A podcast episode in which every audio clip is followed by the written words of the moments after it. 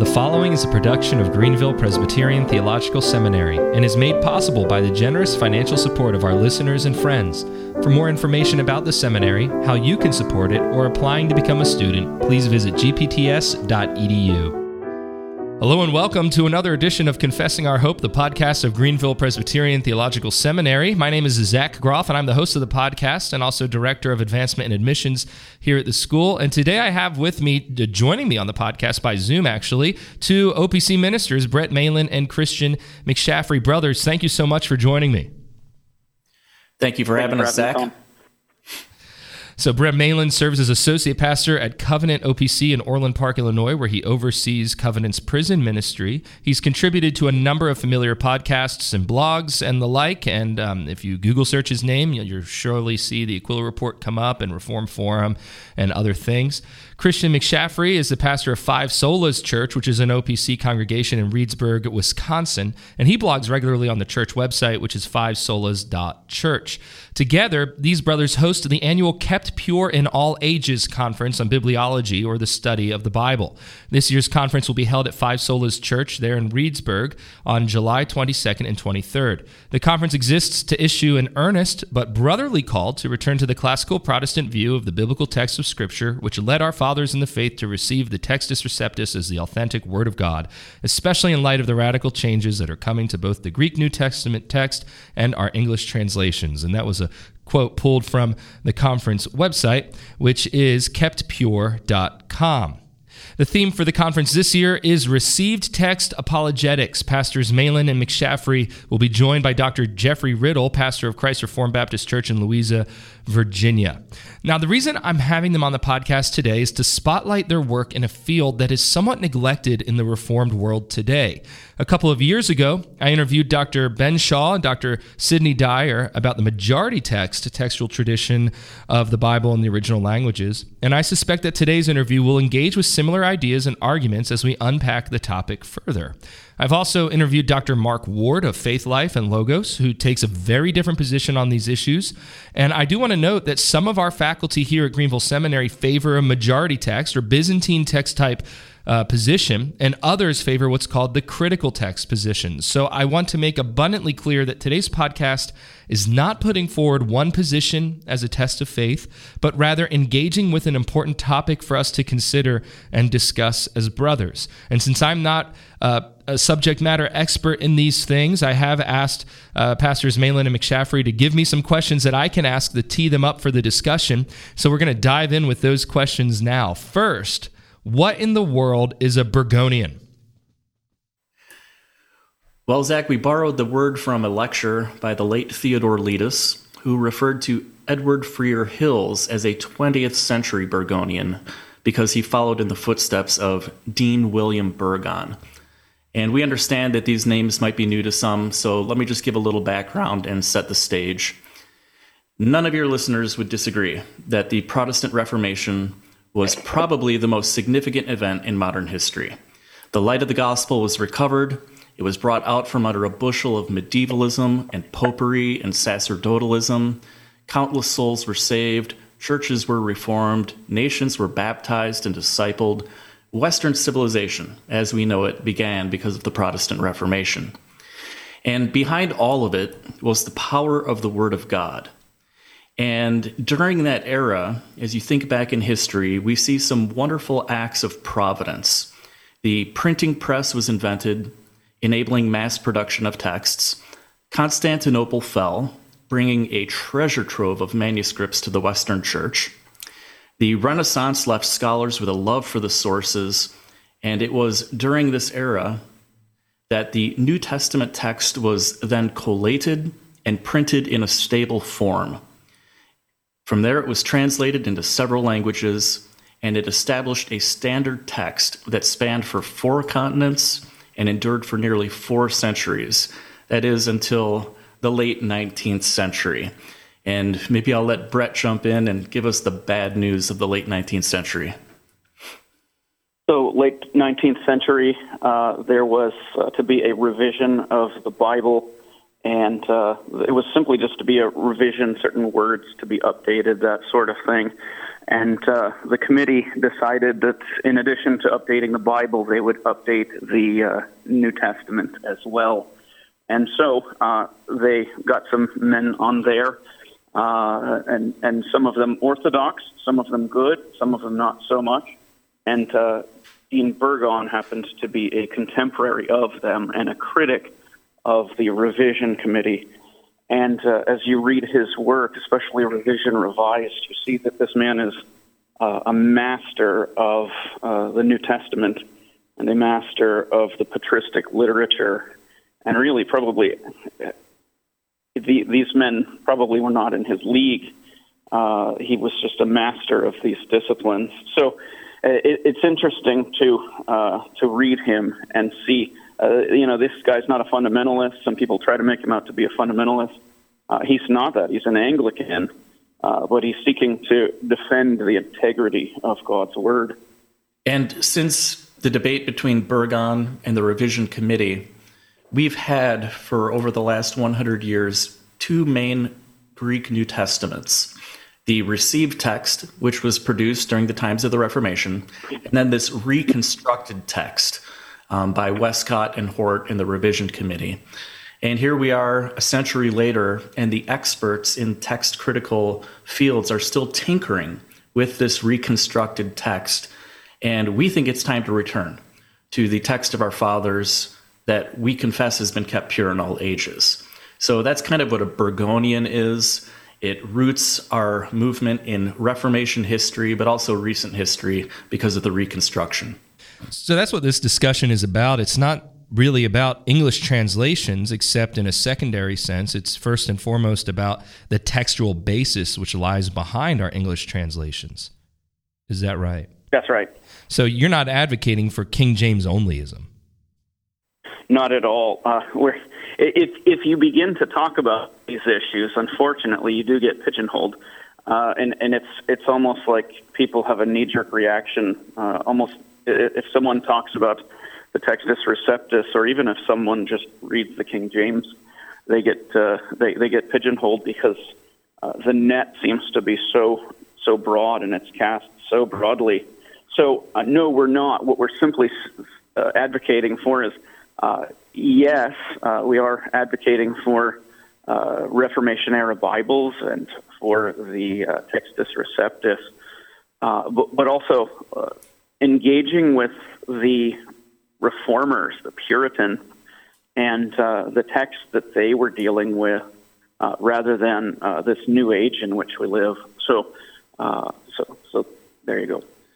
Yeah, and on the topic of King James onlyism and the canard, the ad hominem attacks that are given, it's understandable because, you know, Anglican Burgon and then Presbyterian Hills and Lutheran Theodore Letis advocated for the traditional text of Scripture, but then there was a gap in which the independent fundamental Baptists seemed to have taken over this charge and this argument. And that's very unfortunate.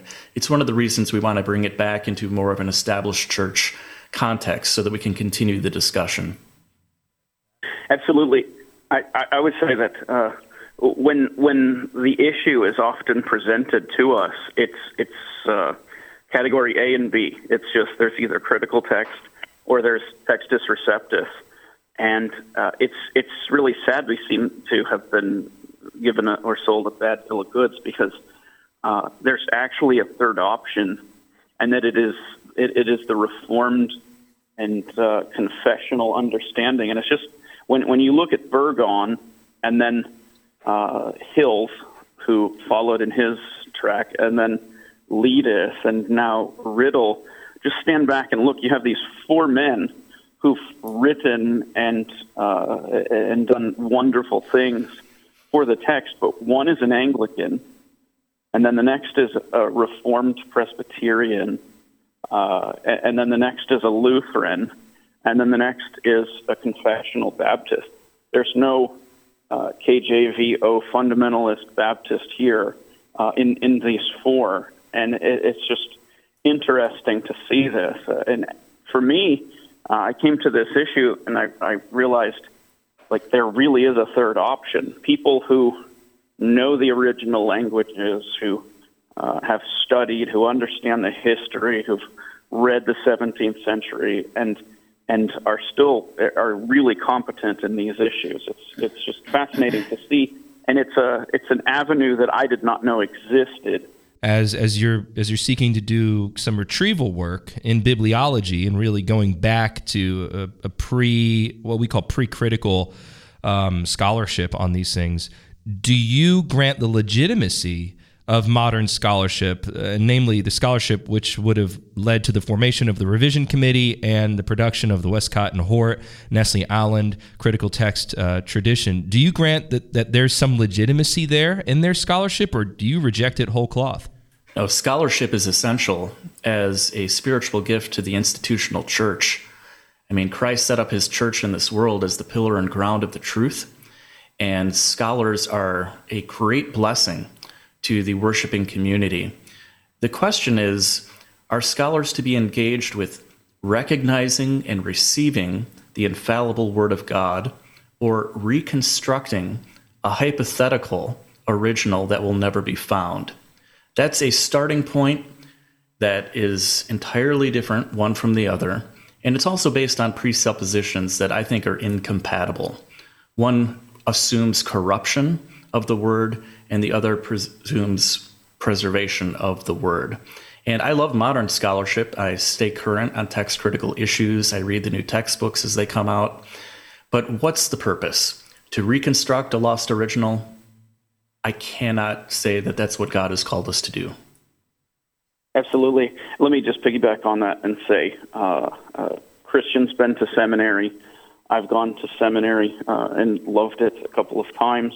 Uh, Zach, you've gone to seminary, and I think we've got a pretty good diversity of seminaries represented among the three of us. And uh, who would who would dispute the fact that we have sat under brilliant people, brilliant men who were amazing, and we live in a day and age of incredible learning and uh, great scholarship, Greek and Hebrew scholars, and everything like that.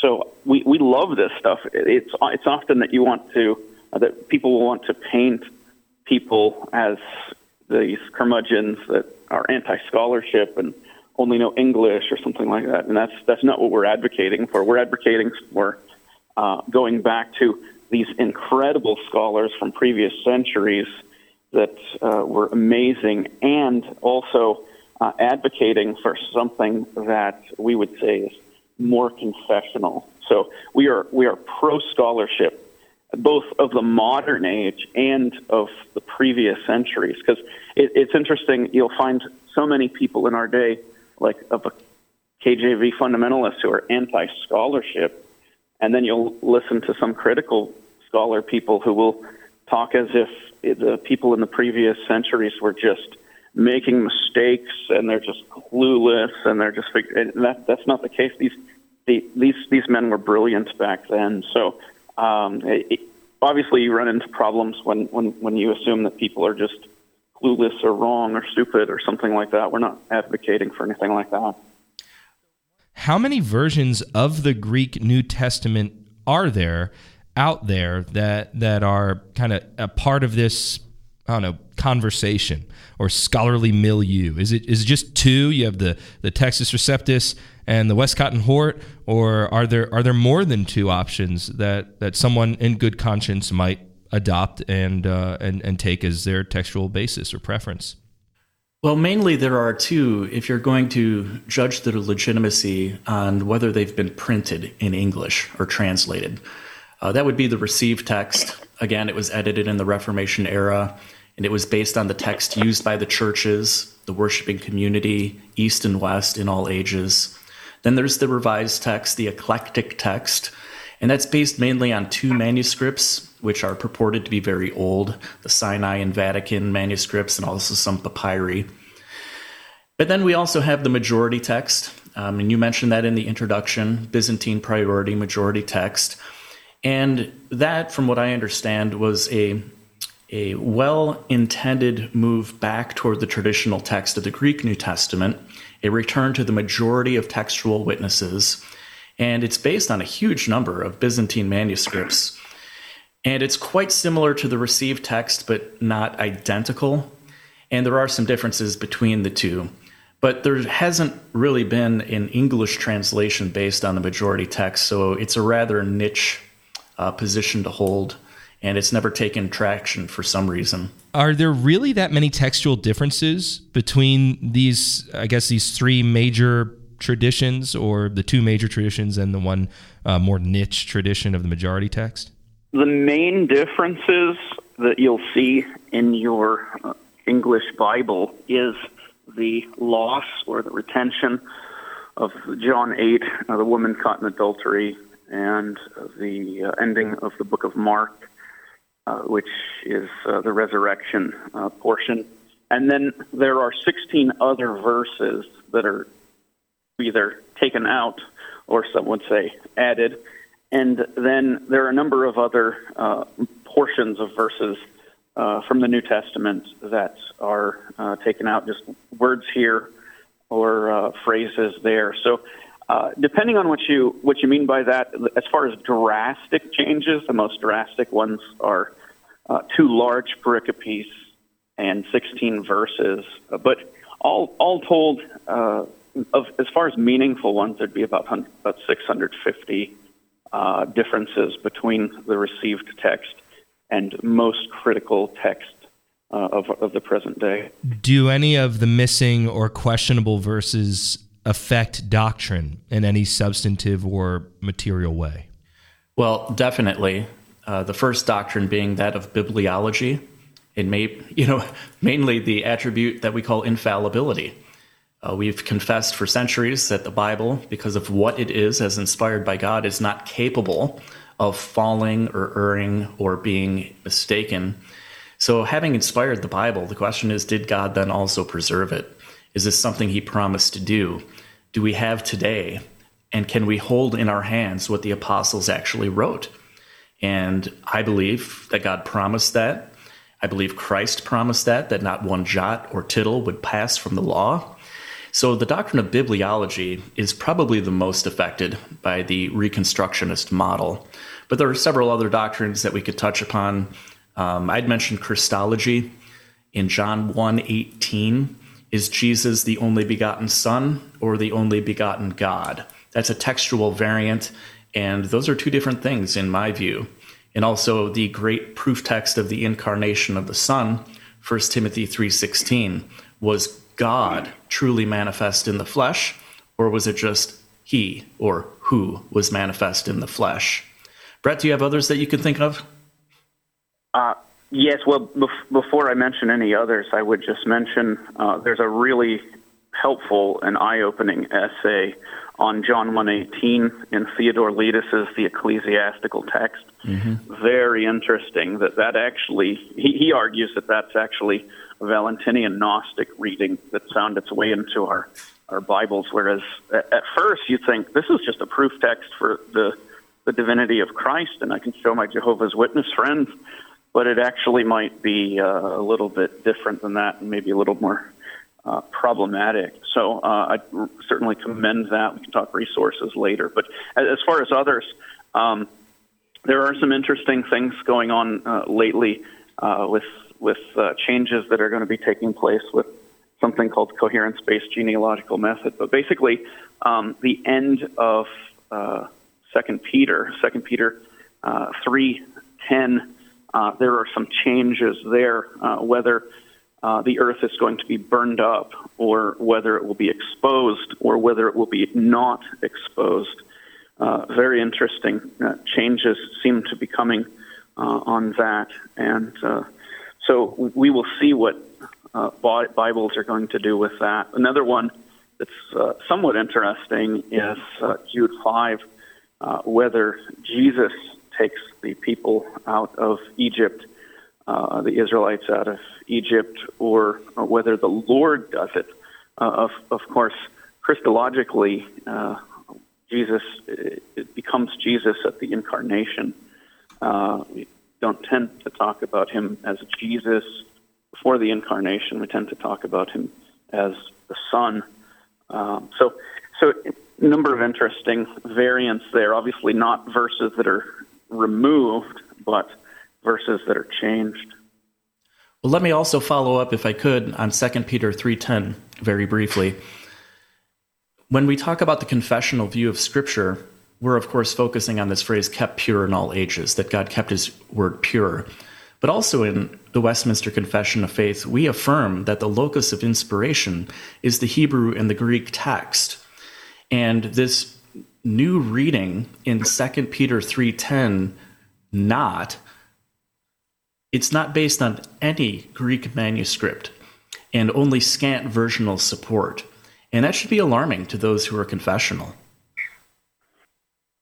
Well, actually, that that bring that brings up a, a, very good point that we should understand is that simply um, we, uh, we ought to have English translations that are based on the Greek and Hebrew. And if you do read a lot of the modern versions, you'll see that uh, in, in the introductions they will often say, "We have veered from the Greek and the Hebrew in these. Uh, there are certain chapters and certain verses or certain Bibles that uh, that that will show you this is this is in, in the body of the text. This is what the the Septuagint says. This is what the Vulgate says. This is what uh, a number of other versions say. To shifting gears a little bit from the nitty gritty that we've been getting into, which is good stuff, and I hope would encourage some of our listeners to take an active interest in your conference, where you're going to be really doing a deep dive on some of these issues. Bigger picture question here and you've touched on it a little bit already, but I want you to really address it head on. What is your goal in keeping this discussion alive? Maximal certainty in the authority of God's word. As ministers, there's nothing more significant than when we stand before a congregation and say, Listen to the word of God. Thus saith the Lord. Hear the words of your Savior. It is our calling to help our people believe that the Bible they hold in their hands is the true, authentic word of the living God. And if there are questions about the text, footnotes that raise um, objections or undermine the authority of it, it can be very destructive to the faith of weaker people, you know, the weaker saints. So we want to serve our people well, but we also want to call our brothers to reconsider where the past century has led them in terms of scholarship and the understanding of the historic Reformed confessions. We've lost something. And this is an age of retrieval and recovery. Everybody talks about that. And we want to retrieve a classic Protestant bibliology. Absolutely. And let me just piggyback on that. Our, our concern is obviously for our brethren, the, our, our, our fellow pastors, seminarians, and uh, theological geeks uh, and the, these sorts of things, but especially and far more so, it is for the people in the pew. It's for the young people. You know, we have concern for, say, uh, young people growing up in the church. They might have gone to more of a youth group culture where uh, they're not given a lot of the heavy hitting stuff.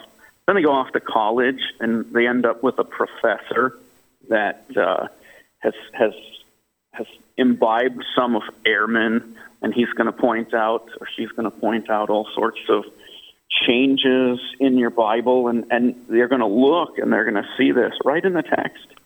And a lot of people obviously lose their faith. Uh, of course, as Calvinists, we'd say we never had it, but uh, we still have a responsibility to teach these things. And it seems to me a very good answer to Ehrman, and I think uh, I think uh, the best answer would be the reformed and confessional answer. Um, so uh, we would encourage people to go back to these sources and see that, in, a, in one sense, uh, uh, Ehrman has been answered uh, last century and the century before, and 17th uh, century. Yeah, yeah. Well, I, I don't find Bart Ehrman's uh, arguments all that compelling for what it's worth, and and I know I'm nobody on these issues, but there's a, a lot of um, just even his argumentation is not consistent, but certainly his use of the sources and appeals to evidence don't hold much water once you actually examine them and put them under the microscope, so to speak. But this this podcast isn't about his issues. Maybe that'd be a good topic for another podcast in particular to help the saints kind of think through from a confessional Presbyterian perspective how to respond to the claims that come out of Duke Divinity School and other bastions of liberalism and textual criticism. But we keep on saying confessional, confessional position, and I think it'd be very instructive now to engage a little bit with the Westminster Confession of Faith, from which you draw the name of your conference, the kept pure language. It's in uh, chapter 1, paragraph 8 in particular, but also 9 and 10, I think, would be relevant to our discussion. But I'll just read paragraph 8 and put that before our listeners, and then, I, and then I'm going to have a question for the two of you.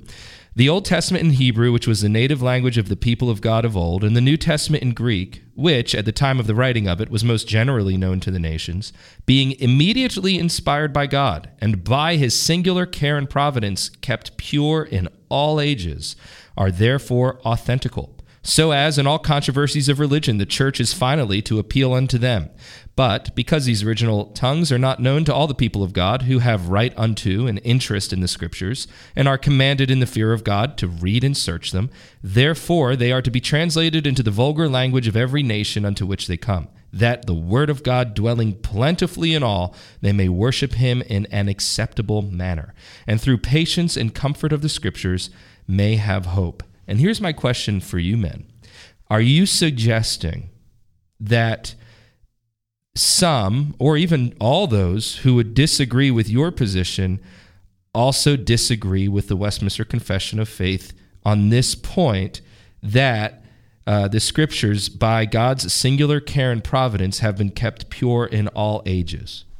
No, we're not exactly saying that they disagree with it. Uh, what we're advocating for is a, a greater understanding of uh, how we ought to agree with it.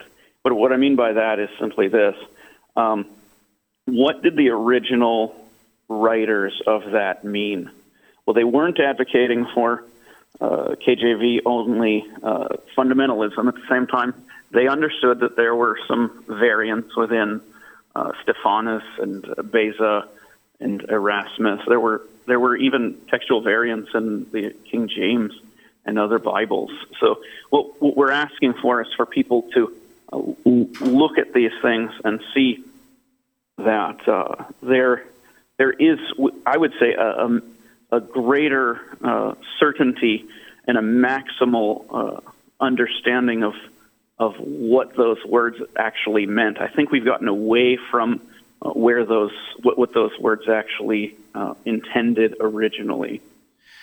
Yeah, and we know what was intended originally because of work that's been done, you know, specifically by Richard Muller in his post-Reformation dogmatics. He explains what the Puritans believed when they said kept pure in all ages. They acknowledged that the autographs, the original writings of the apostles, had been permanently lost to the vicissitudes of age. But they also believed that the copies they held, the apographs, were the authentic Word of God. Now, modern Presbyterians can disagree with that, but they can't deny that was the prevailing view amongst the Reformed in the Reformation and post Reformation era. Absolutely. It, I, I, think we would uh, encourage uh, your listeners to understand that what was intended there was the apographs, not the autographs.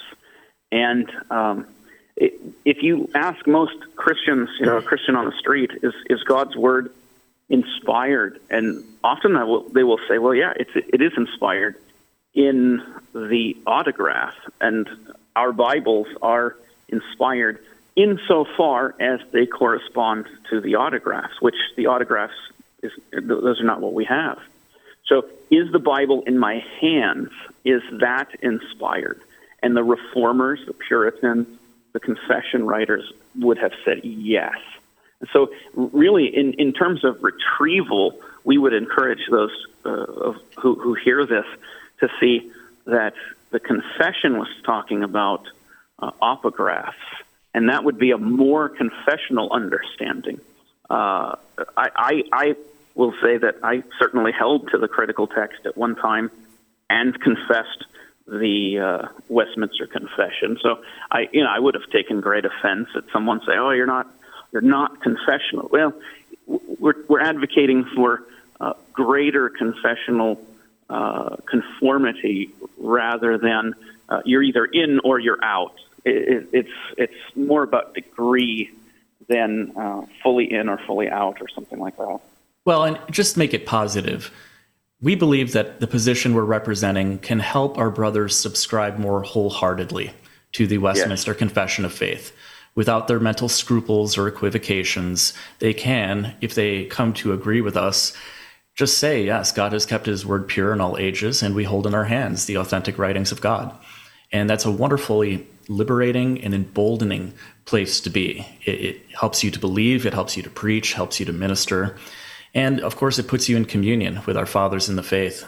Besides textual concerns, do, do you men advocate for a single translation that the church should be using exclusively? We are not advocating for something exclusively. No, uh, we, we would recognize how good the King James is, but we would not uh, dispute the helpfulness of the New King James, the helpfulness of the uh, Geneva Bible, of others. We would even advocate for uh, certain readings in, uh, say, ESV, um, even the NIV. Uh, in, in, other words, it's not so much one version. Um, there, there are ones that I, think we would rank uh, certain ones higher than others, and I think we would all do that. We would just tend to rank those that are uh, based on the Textus Receptus higher. But there are, even in the modern versions, certain verses that add greater clarity, and we are uh, thankful then for modern scholarship in that. The only thing I would add is modern translations based on the critical text are missing portions of the Word of God. And we yep. shouldn't um, be embarrassed to admit that. We believe that at least you know an epistle's worth of material is missing from the New Testament. And that doesn't undermine the authority of the Word of God that is present in other translations because we believe the word of God is quick and powerful. It's able to save to the uttermost.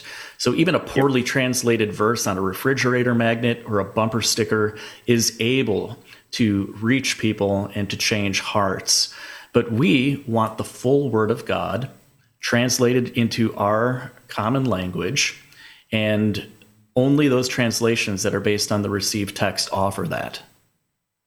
Absolutely. In, in addition, uh, it, when the the King James translators uh, wrote the, uh, the, the beginning material, uh, the preface, uh, they actually say we we acknowledge that the meanest translation, you know, the roughest translation, is the Word of God.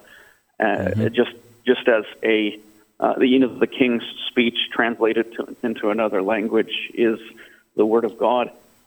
So obviously we've we've benefited. I, I read these the, the critical Bibles uh, for for years and, and benefited for them, but uh, I would just say we did not have the maximum that we could have had, or we had the inspired word in uh, in the footnotes, and we just see that that we are missing something there. Whereas uh, when you look at the the the proof texts that are in the fr- three forms of unity, the, th- the proof texts that are in the original Westminster Standards, you'll note that they held to uh, these disputed texts.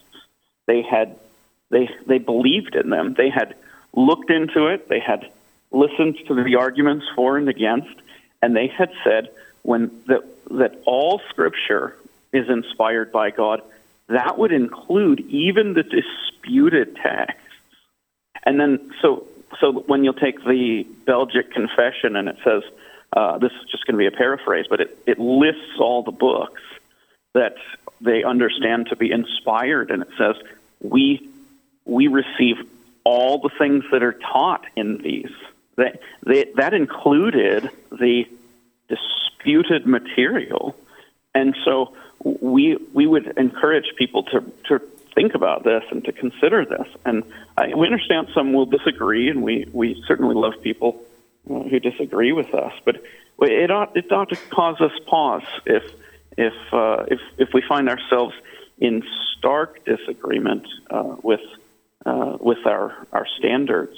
Well, we even have an entire Q&A in the Westminster Shorter Catechism based on the doxology of the Lord's Prayer, yeah. which according to the critical text is questionable at best and inauthentic at worst.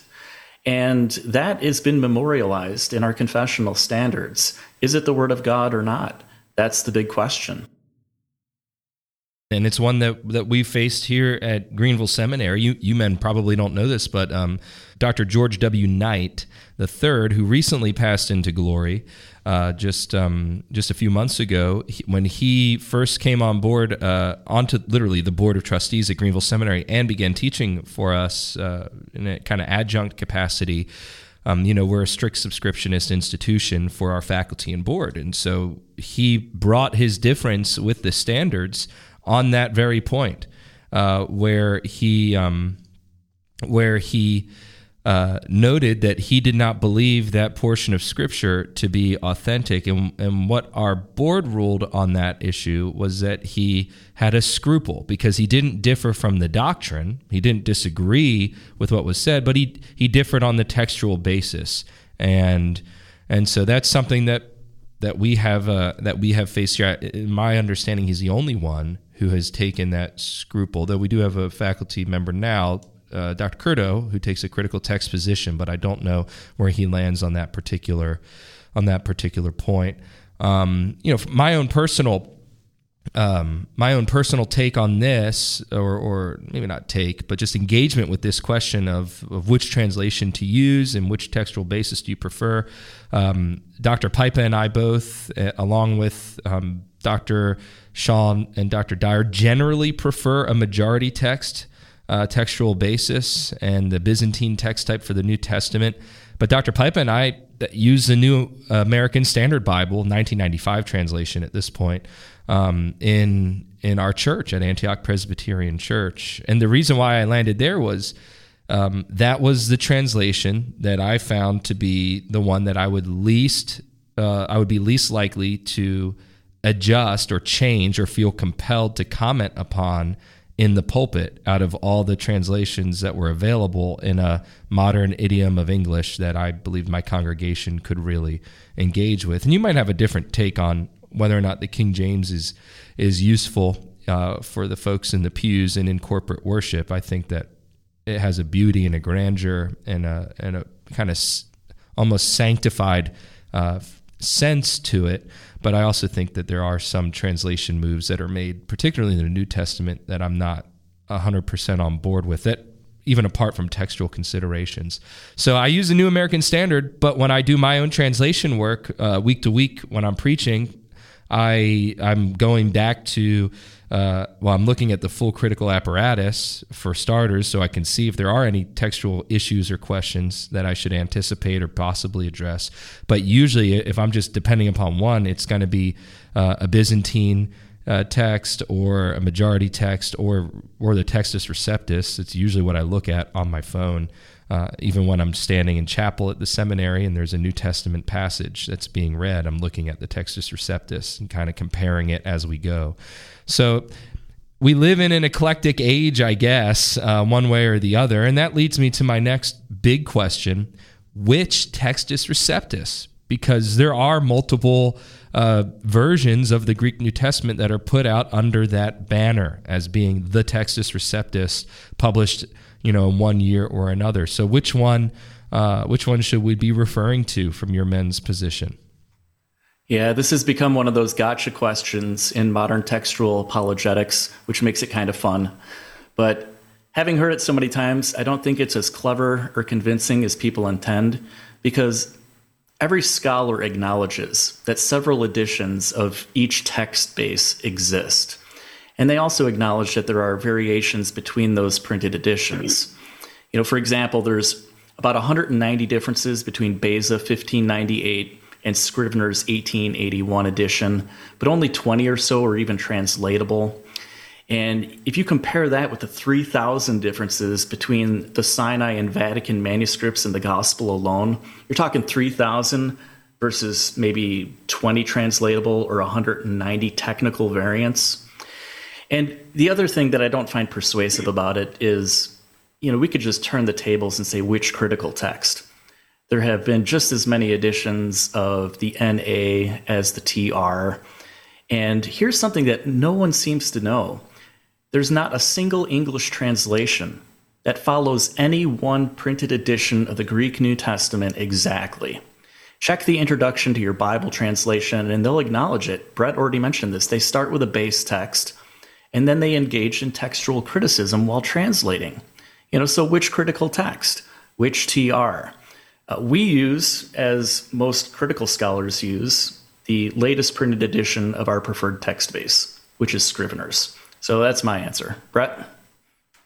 I, yeah, I, I use Scrivener. I, I read from Scrivener, seek to do my devotionals out of the Scrivener text. Um, uh, so, so really, what what it comes down to is: Are we talking about a, theolo- a, a theoretical text or one that we can hold in our hands? You know, so the the Scrivener, the 1894, I can hold that in my hands, and I can reach up in myself, and I can grab a, uh, a an NA 26, 27, 28, and I, I can hold that in my hands. That's really what this is about. The, the, the ones that we can hold in our hands. You can ha- you can grab the uh, 1550 Stephanus. You, that's in print. You can hold that, and you can look online and see what the minor variations are between them. But when it comes down to it, what are you going to read today? What are you going to read tomorrow? Right. To me, you've got to make a choice, and uh, it, and so some I would say will will argue that the the final form of the TR uh, of the Reformation is the King James, and so then therefore the Scrivener uh, from the say the Trinitarian Bible Society is is that, and I can understand why people would say that, but at the same time, uh, Scrivener has a critical edition of the uh, Greek New Testament, which tells you variance in the margin between different TRs. So, so anyways, uh, at the end of the day, uh, Scrivener's critical text or just the uh, Scrivener itself. Yeah, and let me add a retraction. I said 1881 because I have critics on the mind. 1894 is indeed the edition. And that's also why it comes back to that translation question that you brought up, you know, the King James Version. It does represent the underlying Greek text and the text critical decisions that were made by the King James translators. Now, obviously, we don't have that Greek text before us anymore, but Scrivener did the work of bringing it into print so that we can understand the King James Version Greek text as an independent variety of the Textus Receptus. That's fascinating. That's right as we as we and thank you men for opening this up i really appreciate how how much research and work you've done to get behind a lot of the hype or beyond the hype to really get down into the substance of these things. And i hope some of our listeners will be inspired to do similar reading even if they come to different conclusions. And so my last question for you all is how can people learn more about these issues? What are some resources that they could go digging for in order to engage with these questions of uh, textual criticism but also these questions of you know what the church has had in its possession through all ages as the Lord has kept His word pure. Well, part of what Brett mentioned earlier is our desire for people to go back and read and to see what Owen had to say and Turretin and Whitaker about textual issues. And in anticipation of this interview, I posted a select bibliography on our church blog. I'm going to leave it right at the top for the next few weeks. So, fivesolas.church. The title of the blog post is Receive Text Reading List. And I organized it according to elementary, intermediate, and advanced.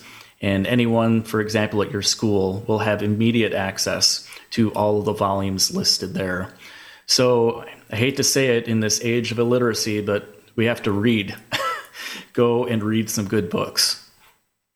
Amen. Um, but just to name a few, I think we ought to highlight some. Obviously, uh, Richard Muller's uh, second second volume in his post-Reformation Reformed Dogmatics uh, really lays out the uh, the, the, his, the history of it, and then Garnet Howard Milne's has the Bible been kept pure? This this book is a treasure trove of mm-hmm. quotations from the 17th century, and it really gives you a feel for where the people of that century were, and it's it's just it's just amazing. But in addition, um, in addition to that, I would point to uh, especially uh, Burgon, Hills, and Letis. Uh, Burgon's uh, revision revised. You, you, the amazing uh, amount of scholarship that this man has will it will come through. It's a slow it's a slow read, and then um, the King James version defended or text in time by Edward F. Hills, very helpful. And uh, I mean, here's a, a scholar with two Ivy League diplomas, Westminster graduate from the early years. Um, I've actually seen a picture of his uh, of his Westminster diploma. You know, he has uh, Machen, Murray, Van Til, because a Westminster diploma has the uh, professor's signatures on it. I mean, he was there in the, the in the beginning, and then Theodore Letis's um, the ecclesiastical text. Very, very helpful book. Um, I, I especially, I especially would recommend chapters one, five, and eight. Very, very, but the whole book is good. So there are a number of things out there that are very, very helpful. Um, in addition to that, I would say there are some uh, videos you can find on the Kept Pure channel. Uh, Letis lectures. Letis uh, lays this out, and then he gives us a, a, a, speech or a lecture on Burgon and his life, and then a, a lecture on Hills and his life.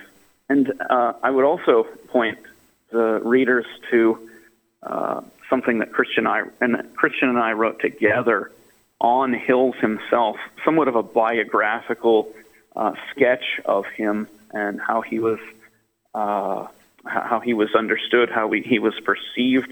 Uh, and so, uh, I mean, maybe Christian might want to put that in the reading list, or I'll, I'll leave that to him. But, anyways, it, it was fun to do that and talk about a confessional and reformed Presbyterian who was briefly OPC, and uh, he he he was uh, he he was just brilliant, and it was he, he's been very helpful to me and to Christian and to a number of others.